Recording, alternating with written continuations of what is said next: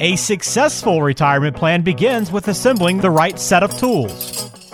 Finding the proper ones for the job will allow you to drill down on your goals and nail down your future. Scott Searles, certified wealth strategist and owner of Skybox Financial Group, constructs retirement plans for clients every day and will share that knowledge and insight with you. It's time to open the retirement toolbox and get to work. Welcome back to another edition of the Retirement Toolbox. I'm Walter Storholt alongside Scott Searles, financial advisor, president of Skybox Financial Group, serving you in the greater Cleveland area. Office down in Bradenton, Florida as well for you snowbirds out there. Uh, you can check us out online by going to skyboxfinancialgroup.com. Scott brings more than 20 years of experience to the table each and every time we talk finances here on the show. And Scott, good to be with you once again, my friend. How you been? I'm doing well, Walter, and starting to enjoy summertime. Nice. Yeah, we're officially into it. Beyond uh, as by the time this episode releases, beyond Memorial Day. So official, officially summer now.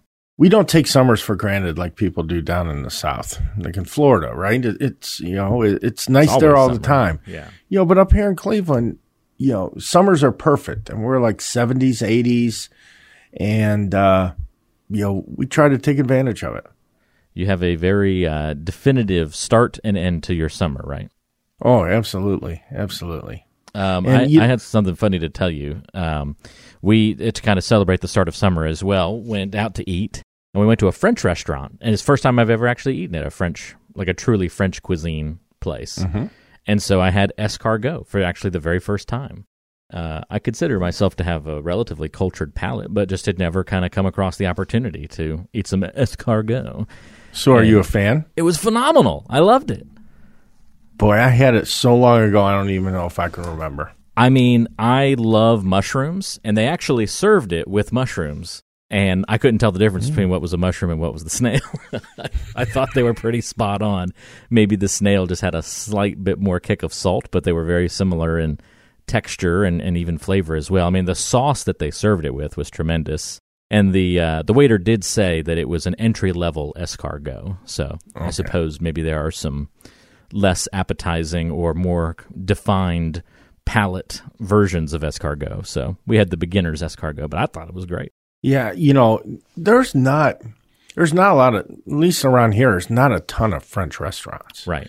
I don't know why, but uh, I had escargot years ago, and uh, from what I recall, I enjoyed it. But I do remember that meal. I decided to go with the duck, Ooh. and and uh, They were out of duck. That was going to be. That's kind of why we went, and then they were out of the duck, unfortunately.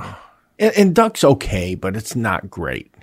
I mean, at least for me, it's a little too oily. Really, I like duck. Yeah, I I'm a big fan. But I've I've had true, real deal Peking duck from in in China, um, and way more of it than any human should probably ever eat in a short span of time. When I was over there several years ago, I was very fortunate to eat several Peking duck meals, and uh, boy, you want to talk about something tasty? They knew they knew exactly how to cook duck. It was all right. Now, I, I- you know, I would I would definitely try that. yeah, it was so good. The crispy skin was just absolutely out of this world. Wow. Yeah. It was like butter. It would you just put it in your mouth, it would just literally melt the entire the entire piece of duck was it was really something. I can still taste it even to this day. Uh, some what fourteen years later, fifteen years later. Wow. Yeah, I'm getting hungry now. I don't know why we started off on food. Oh, I think it was because before the show we were talking about what you were cooking for Memorial Day, and we were talking about Yes. barbecue and sauces and all those kinds Yes. of things. Yes. Yes. We were hungry when we started. That's right. We'll probably be hungry when we end, Scott. But uh, yes. I'm always hungry. That's right. That's true. That never really stops. Uh, well, let's get to uh, let's at least feed the listeners some great financial information on today's show. How about that? Ooh, that's nice lead in. Good little segue. Uh, we're going to be talking about do retirees really need life insurance? So, good old Ned from uh, uh, uh, Groundhog Day is going to make an appearance on today's show as we talk about life insurance. But we're not going to we're not going to run Ned off like people do in Groundhog Day, right? We're not going to be like Bill Murray and just tell him off and you know tell him to get out of our face. We're going to listen to Ned a little bit and see what kind of wisdom he has to share with us on the show today. Uh, we're also going to answer a question from one of our listeners before we wrap up, which I think you should stay tuned for because Steven's got a question and it's got some uh, longer details to it. It's a little bit more involved question, but it has to deal with being an executor on an estate of someone in the family and someone's living in the house, and there's kind of some complications there. So we'll kind of weave our way through that question at the end of the show, Scott. And the TV and movie review makes a return on today's episode. So we've got some new TV and movie review recommendations for you before we wrap things up a little bit later on. All right. Uh, let's get to it all, Scott, starting with that life insurance talk. Uh, you know, it's kind of a young man's game, I think. Life insurance is perceived to be that way. As you get older, people assume that you really don't need life insurance anymore. We really want to kind of propose the idea of is that the case and explore maybe some of the ins and outs of life insurance, various uses and opportunities where maybe it can be used as you Right. get to later on in life. But let's just start with the basics. And first of all, why is life insurance kind of this hated topic or a dirty word for a lot of people? Why do we have that image of Ned from Groundhog Day in our minds, who's, you know, the annoying life insurance guy who walks up to you on the street?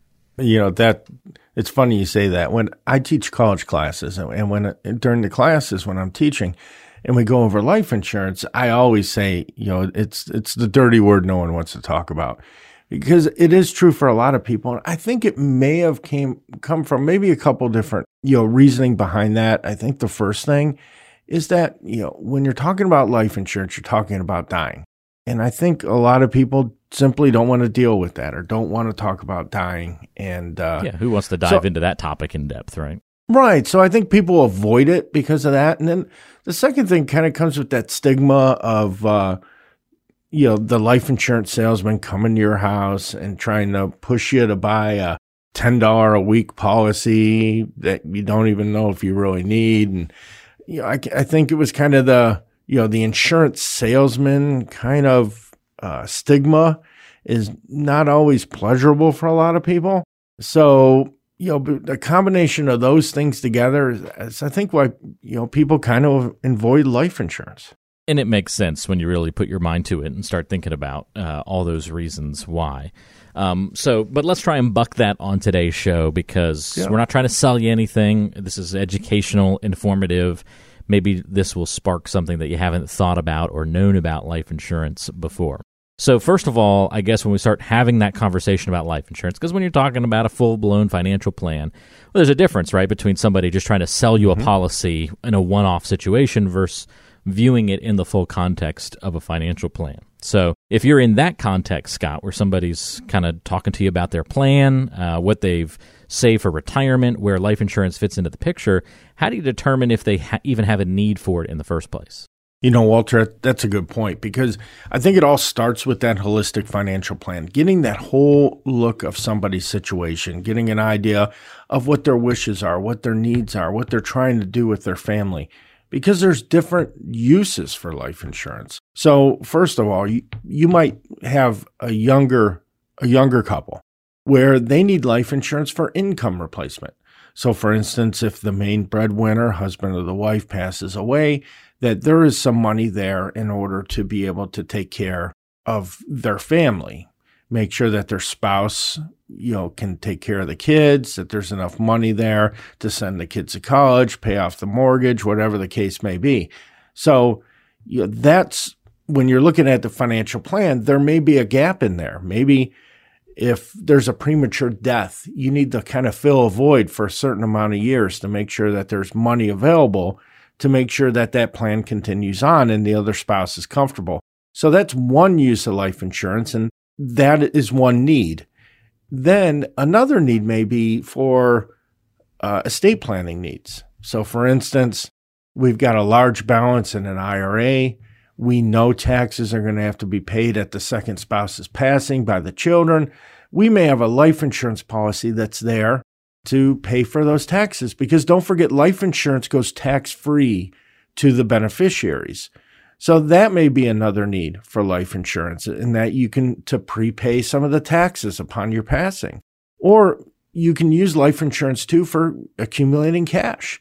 You can build tax free cash inside of life insurance policies. As long as you take the money out via loans, that money's all going to be tax free. So when you do that overall financial plan, a good financial planner is going to be able to see those holes. Oh, we need to fill an income gap here. Oh, we're going to have a tax issue here. Boy, we should really start to accumulate tax free cash. And then they could talk about the different products out there and, you know, exactly which ones are going to fit and work for you. It's just having that good conversation about what's a good fit, and that should be where it begins, not so much on mm-hmm. how much, but so much more on the need behind it. Then, once you get that answered, we can move on to the question of, all right, well, now how much? Because I remember when we kind of purchased life insurance for the first time, my wife and I, just kind of beyond what I think she was covered under a very small, like sometimes your work will have like a small mm-hmm. policy mm-hmm. that you're automatically included into or that you can opt into. And I think I had something similar with my first job. But when we went out on our own and purchased our first true life insurance policies, yeah, it was kind of like I don't know. I mean, what's what's appropriate, right? I mean, do you base it off of how much you still owe on your on your home, or is it worth it to put a million dollar life in pol- insurance policy on yourself? I, you know, I don't want to make myself seem too important or more valuable dead than alive, right, Scott? Right. That's a that's always that joke, right? Where the wife right. says, "My husband's worth more than dead than when he was alive." But you know what? When when you're trying to determine the right amount of insurance that's needed, if you do that plan first, it's going to be very obvious because you're going to say, okay, well, if we want to pay off the house, we want to make sure we have X amount in income for so many years, so your spouse can take care of the children. Uh, you you can come up and get that right dollar amount. It also comes into affordability too. There may be times where we say, okay you're going to need X amount of life insurance, but maybe they can't quite fit that in the budget. So then we need to, you know, make some compromises there and try to figure out not only that right amount, but what, you know, they're able to, to comfortably be able to pay when we're, we're talking income replacement. Then, you know, and, and the same thing holds true too when, when we're trying to, to fill a, a tax obligation by using life insurance we can kind of guesstimate, though we don't know exactly what tax rates are going to be in the day that you die. We can kind of guesstimate, come up with a little bit of a, you know, an idea of where we're going to be, maybe inflate it up a little bit for increased taxes, and then, you know, kind of get us to a, to a number there. And the same thing with the cash accumulation. That's a little bit of a different animal because that's driven more by you want to get the least amount of insurance that you possibly can for the amount of money that you're going to be putting into that policy to accumulate that tax free cash. That way, it doesn't drop or uh, it doesn't drop your cash value too much because of the cost of insurance. Because the more insurance you get, the more expensive it gets, just like a term policy or something like that. So, again, it, it leads back to having that holistic plan to start with. And then all those numbers are going to start to fall into place. All right, so we determine do we have the need, and then we start talking about the amounts. Now let's look beyond that, beyond the basics of just sort of the the beginning idea that most people are aware of when it comes to life insurance, sort of replace, replacing that lost income of a loved one. What are some strategic uses of life insurance that may not be as obvious to some people, and have you used some of these with your clients before? Well, I think I've already kind of alluded to a couple of them. Uh, number one is to to pay a future tax obligation at your death. Uh, most people, when they think of life insurance, they're just thinking of if I die to make sure that my spouse is taken care of, and that's the primary use that most people think of with life insurance. But again, it's paying maybe some of that that tax obligation in the future, um, so that that you have to remember when you utilize life insurance, you're utilizing leverage. So if you put a dollar in, it may turn into $4 tax free. You know, so you can almost prepay at a discount some of those taxes. Another thing is cash accumulation. Life insurance is the original tax free growth and accumulation investment vehicle out there you can put money into a life insurance policies as much as you want. It's not limited like a Roth uh, at $7,000 a year. You could put $50,000 in for five years if you wanted to. And that money will go in there and it'll start to grow. It can be invested in indexes or, you know, there's variable insurance that you can buy mutual funds inside there. And that money grows and it grows and it starts accumulating. And like I said, if you take that money out via withdrawals out of that policy, you can have a tax free bucket of money to fund your life insurance. I mean, to fund your retirement with your life insurance. Another thing, too, is there's long term care riders on some of these policies. So you can get a life insurance policy and also protect yourself from a nursing home at the same time. So, you know, there's many, many, many other uses for life insurance, but those are probably the biggies that we utilize a lot with people.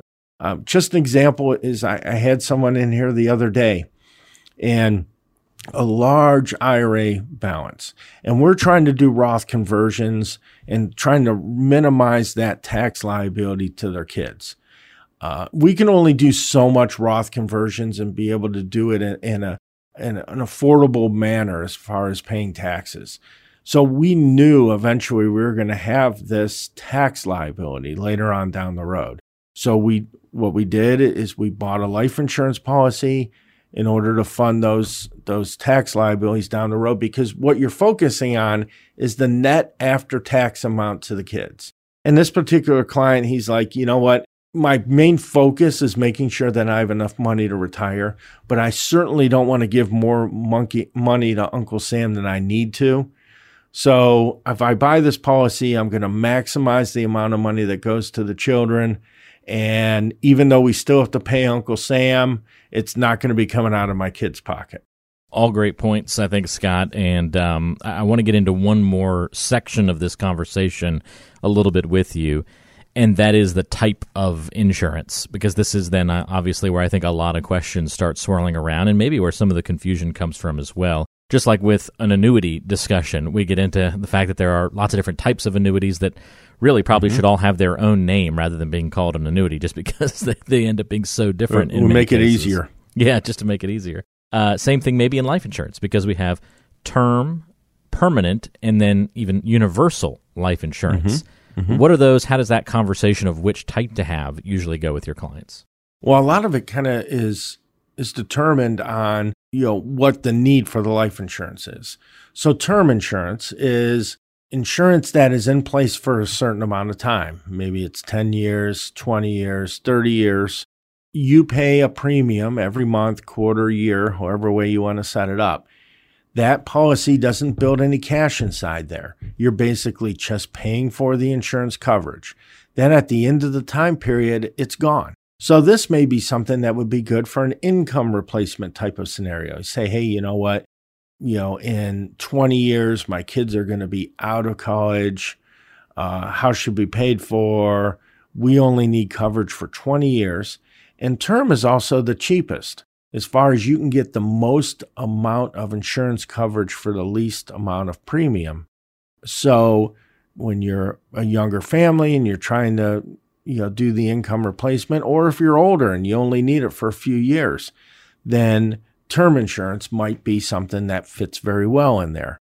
Whole and universal life or variable universal life or index universal life those are all what are called permanent policies.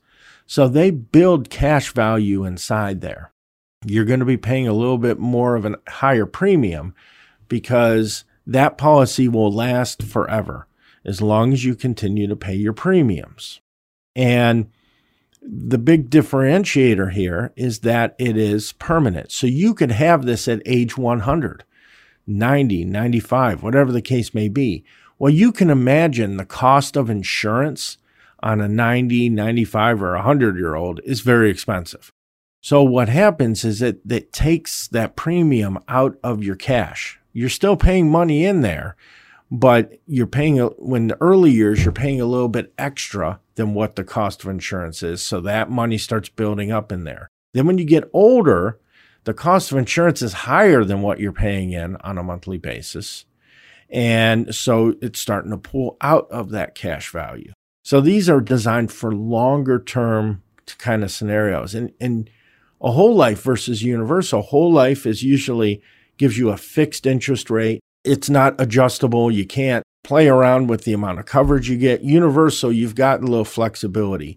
If you're several years into your policy, you might be able to skip a month or two of payments and then catch them up later on. You can reduce your face amount. and, make those types of adjustments to it. While you can't necessarily always do that with a whole life insurance. You know, Walter, I'll kind of use myself as a scenario because myself personally, I have a term policy. I've got, you know, three kids in college. I've got a 12 year old. So I've got a term policy that goes for another 10 years now. It was a 20 year term I bought 10 years ago. So that is there that if I get hit by a bus on my way home from doing this podcast, that that money then pays out to fill the income uh, gap that would be missing because I passed away. So that would take care of sending my kids to college. It would take care of paying off the rest of the house. It would, you know, allow my wife to be able to stay home and not be able to have to work. So she doesn't have to worry about taking care of the 12 year old, being home when she gets off the bus, all that stuff. So I got a term policy for that. But I also have a universal life insurance policy. I'm doing that for different reasons. Number one, I want to have permanent insurance once that 20 year term is done in another 10 years. I'll have something, it's a smaller policy, but I also want to build tax free cash inside there. So I pay that policy you know all the time too so there might very well be several different types of insurances that someone might, may need to suit what their situation is I think it's interesting to view them as not an either or proposition, but a way to use mm-hmm. uh, the different life insurances to create something that's a little bit more holistic and, and fills in any gaps in your plan. And when it comes down to it, we're just talking about one element of the financial plan, life insurance. There's lots of other moving parts and pieces that always need to be evaluated whenever you're doing a plan. But hopefully today's show gives you some good insight into uh, what the life insurance discussion should look like. And as you can tell, there's a lot of layers and moving parts and things to indeed discuss. And if you haven't Absolutely. thought that deeply about life insurance before, well, maybe it's time to have that more in depth conversation as it relates to your financial plan. And if you'd like to set up that time to meet with Scott to kind of go through some of those things, it's easy to do that. 888 742 0111 is the number to call. 888 742 0111 or go online to skyboxfinancialgroup.com. That's skyboxfinancialgroup.com. Lots of information there as well. And you can also schedule a time to meet with Scott right now if you go to talktoscott.com.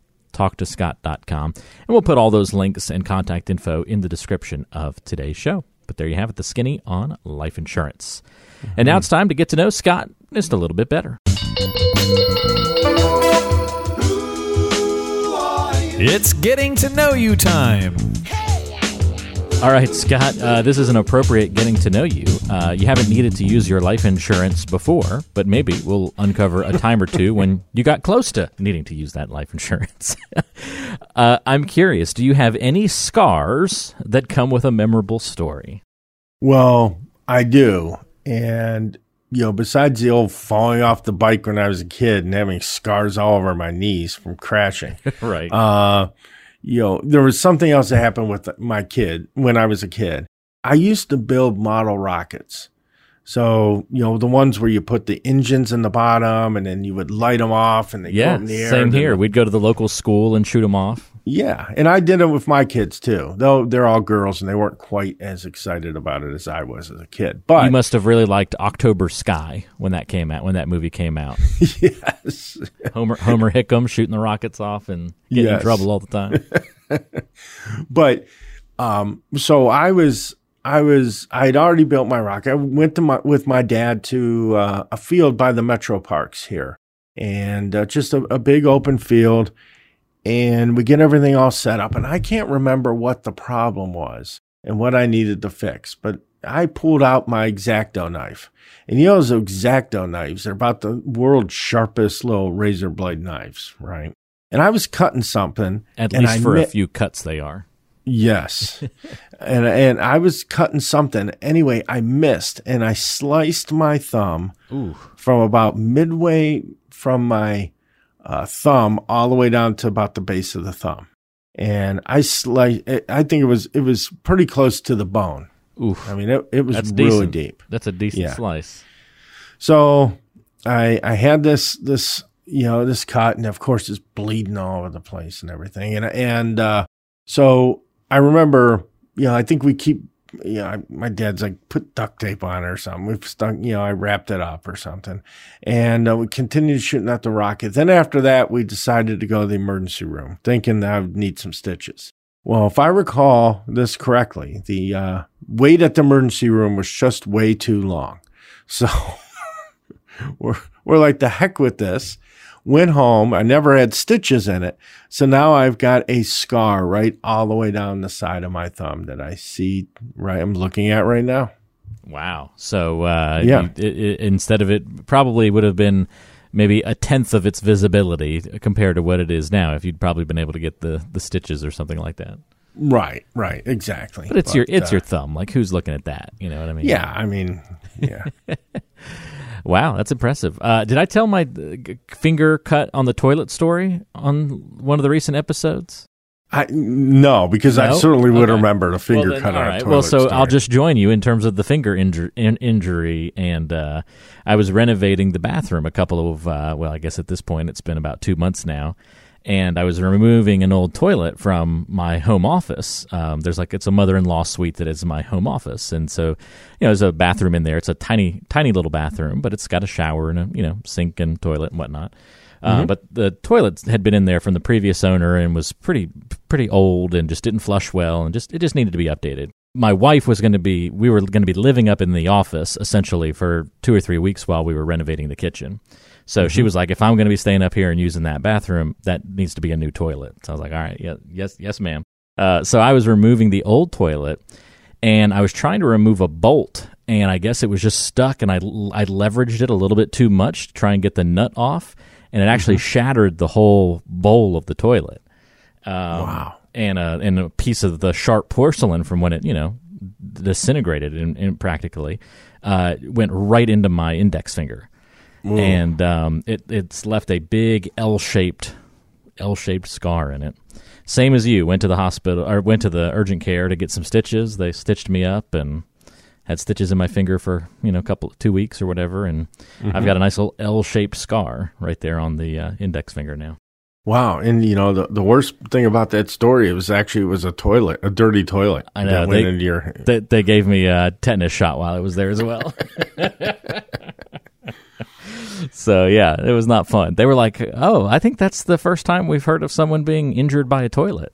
yes, I was like, "There's a first time for everything." Luckily, there was uh, it was like the quietest day ever at the urgent care. There was literally not a car to be found in the parking lot. I was the only person there.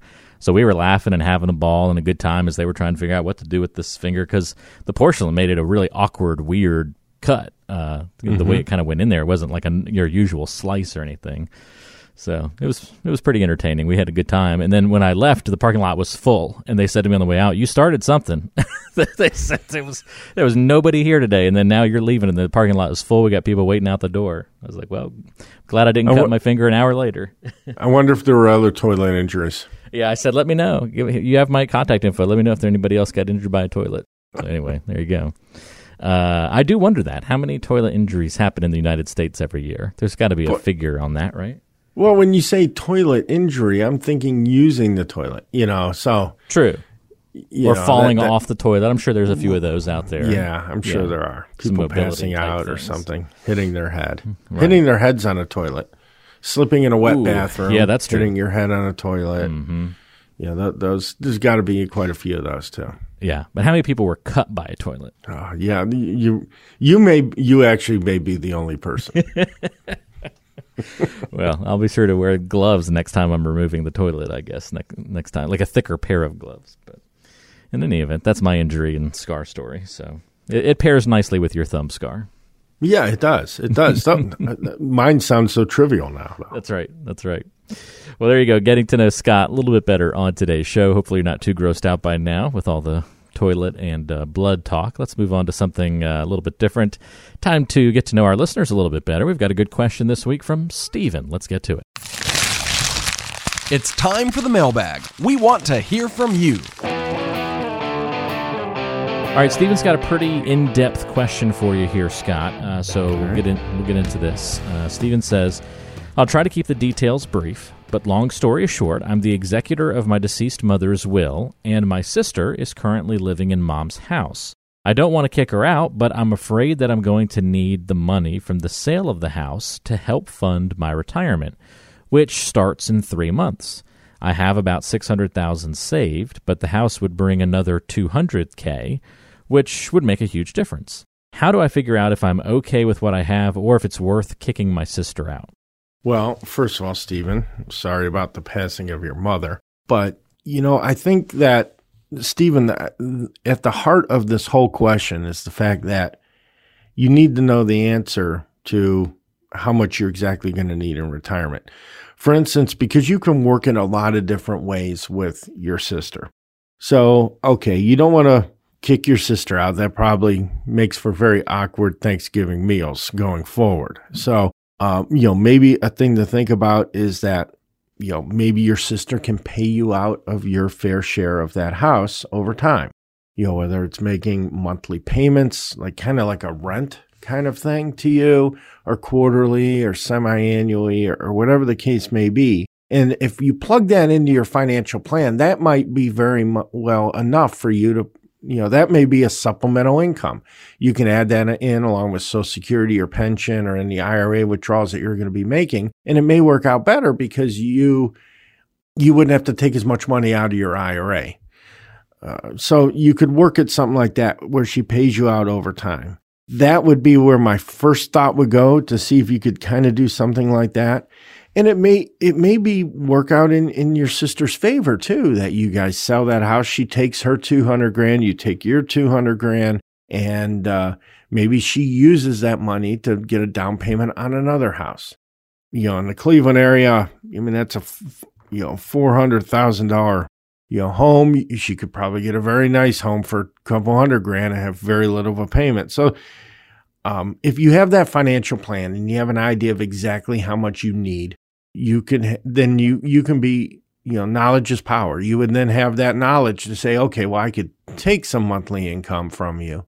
You know then again you always run into those issues it's your sister is she going to pay on time? Is she going to call you up and say hey stephen you know uh, car broke this month. Uh, can i just not pay you this month? I'll make it up later on. That's obviously something to consider too being your sister you know, you might be more inclined to say yeah sure no problem then again, but you also don't seem like you have much of a problem kicking your sister out of the house. So I don't know, but um, you know, just some they, things. They, they may have about. already crossed that relationship divide at some maybe, point, perhaps. maybe, but you know, so so my suggestion would be meet with somebody, get a financial plan together, know how much income you're exactly going to need, and obviously there's a lot of other you know missing parts of your question too, Stephen. You know, do you have what are your living expenses? How much you have in Social Security? Do you have a pension? Um, you know, how are your assets mixed up? Out of that 600 grand is, or, you know, how much is IRA, 401k? How much is not? So, you know, that financial planner could take that stuff and kind of decipher that and come up with what options will work best for, for you and your sister. It's a really good good question, though, Stephen, and thank you for asking that one to us. Uh, sometimes a lot of these questions just boil down to you got to get the plan in place, you got to have the conversation, and start diving into it. There's not a magic bullet answer. You got to run the numbers and look at everything and uh, have that right. discussion. So. Uh, Stephen, if you want to have that discussion with Scott and get into some of the details, all you have to do is call 888 742 0111. Scott can walk you through the full planning process and help get you some more clarity on the situation with the house and, and your sister and all, all that. 888 742 0111. And you can also schedule a time to visit at talktoscott.com. That's talktoscott.com. And we'll put all that contact info in the description of today's show. Just sitting at home with nothing to do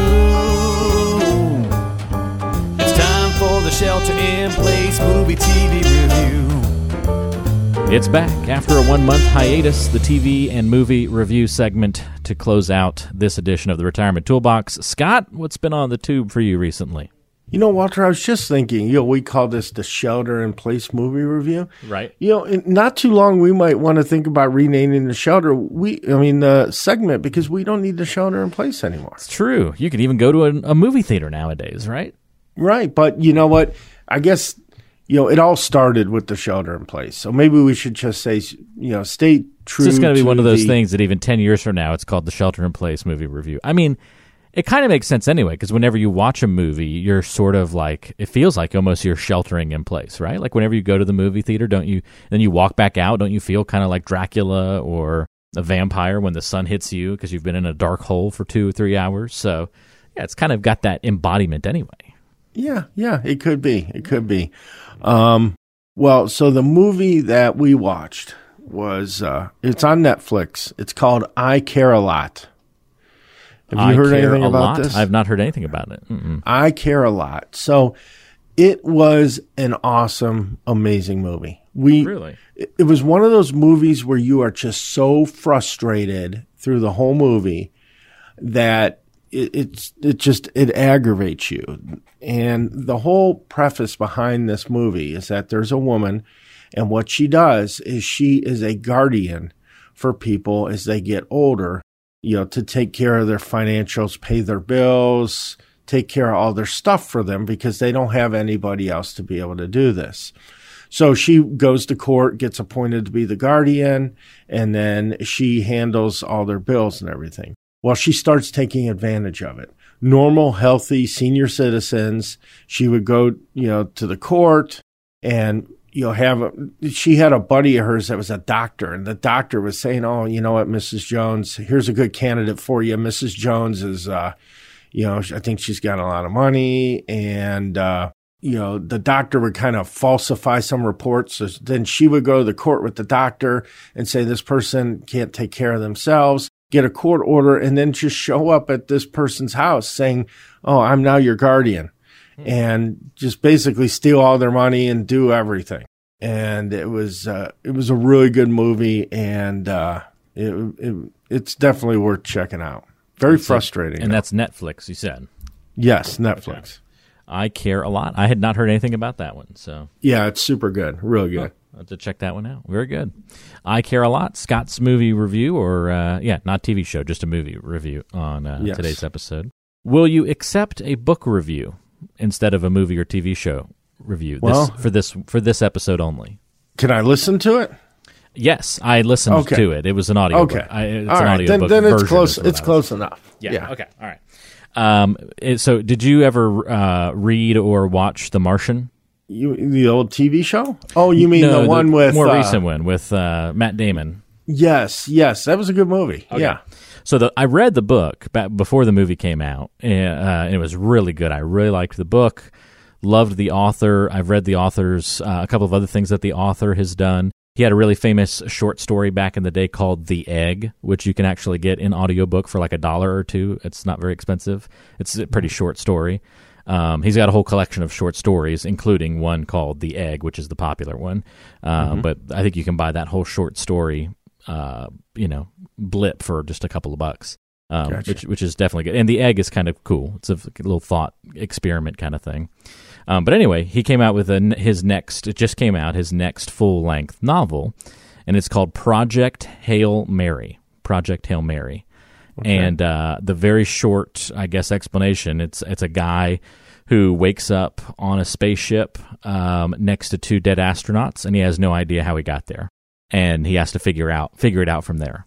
So that's all I really want to give you. Um, and Okay. actually, audiobook format is perfect for this book because I can't really say anything else, but there's a reason for why the audiobook format actually becomes uh, kind of cool. Like there's an extra little element that made it perfect for audiobook uh, Okay. versus even. I mean, I'm sure it's still good in the you know reading form, but I can't really explain more without saying without giving something away. So I'll just say there's actually something cool about the audiobook uh, format for this particular book.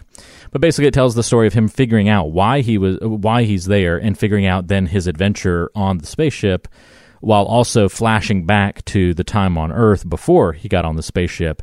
Basically, as he's recovering his memory on the spaceship, it's telling that, flashing back and telling that story of, uh, you know, on Earth, kind of what the events that led to it. So, So he's kind of piecing it together. he's piecing it together. Yeah. So you're hearing kind of this current adventure and then getting flashbacks to how he got to the current adventure as well.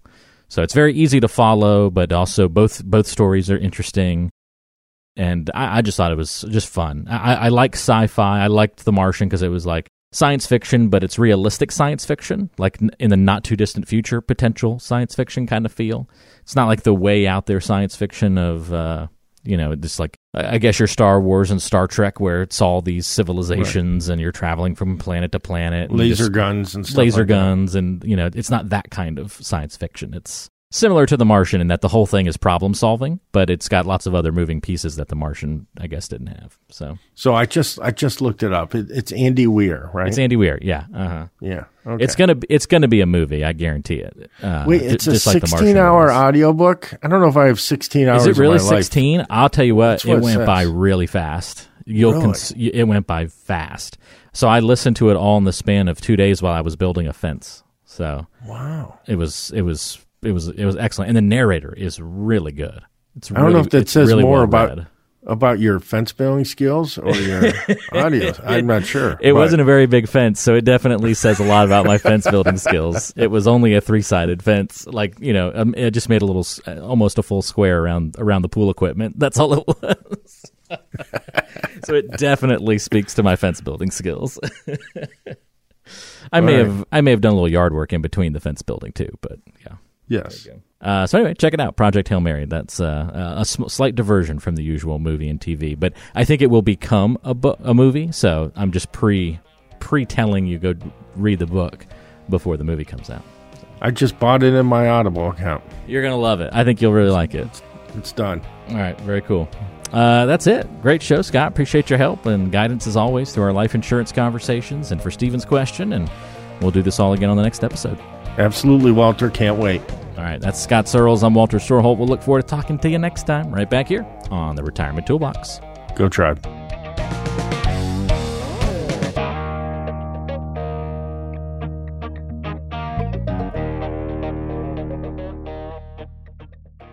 Investment advisory services provided by Skybox Asset Management, LLC.